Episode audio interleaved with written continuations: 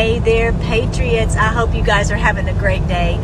I we're on our trip back from our family uh, get together for the Feast of Tabernacles. We hadn't really planned it, but seriously, God had planned it because it was just so great for us to get together. Uh, and so we're on the road. I always, you know, do a video on Sunday morning. So I'm going to try to do it this way because I've never done it this way before, but I'm going to just try to do it and upload it on the way. We'll see if it happens. So anyway, I wanted to uh, share the Feast of Tabernacles with you guys and tell you the story of Nathaniel. Um, it's not really a tabernacle story exactly, but it is, he was restored to the Lord and he was, uh, you know, walking this life of faith. And so it's very, that's really what Tabernacles is all about. So basically, when we celebrated the Feast of Trumpets, that's the wake up to turn back to the Lord, to repent and and and work everything out, and you know repent, get things sorted out between ourselves and between others, and then of course on. Okay, let me see if I can tell you this story while we're driving down the road. But here is Buddy right here. I wanted you to say hey to Buddy. There he is. He's being such a good boy. And here is Mr. Wonderful driving, so I can do this. All right, so here's the story. This is from um, uh, John. Uh, I don't even know where it is. Sorry, you guys. Anyway, but this is the um, after um, the disciples had some of the disciples had met Jesus. Um, they uh, wanted to introduce him to their friends, and so here's the story. It says. Andrew, Simon Peter's brother, was one of the, the men who heard what John had said and he followed Jesus. So it's being passed around from one person to the next. So Andrew went to find his brother Simon and told him, We found the Messiah, which is Christ. And so Andrew brought Simon to meet Jesus. Looking intently at Simon, John said, uh, Jesus said, Your name is Simon, son of John, but you'll be called Cephas, which means Peter. And if you know, Cepheus is one of the major constellations in the northern uh, near the near the North Star, but that's another story. Anyway, so he's basically one of the uh, one of the leaders. Anyway, the next day Jesus decided to go to Galilee. He found Philip and said, "Come, follow me." Philip was from Bethsaida, Andrew and Peter's hometown.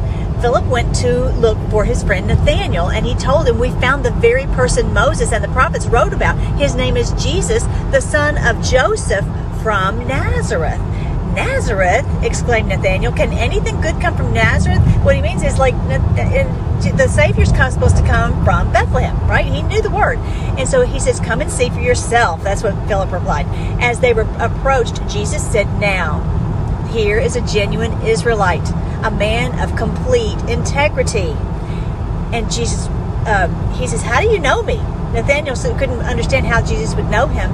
Jesus replied, I could see you under the fig tree.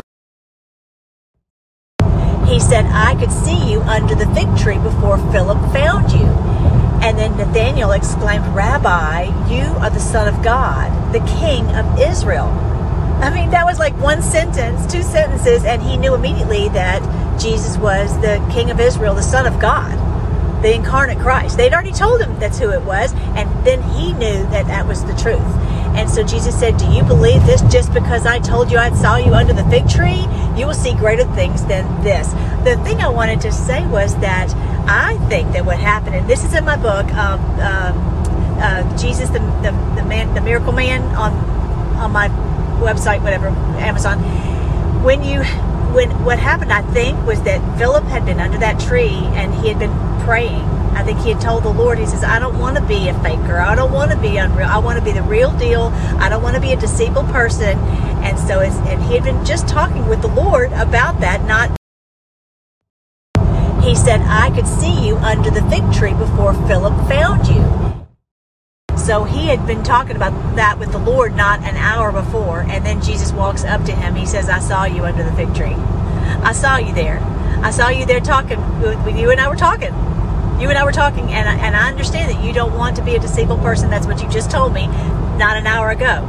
And so he knew that that was who he was had been talking to. So I just wanted you to know that the wherever you are, the Lord sees you right where you are. He knows exactly what you what you're talking to him about He's real. He hears every word you say. And one day you're going to see him. You're going to look at his eyes. He's going to say, I remember all these conversations that we had together.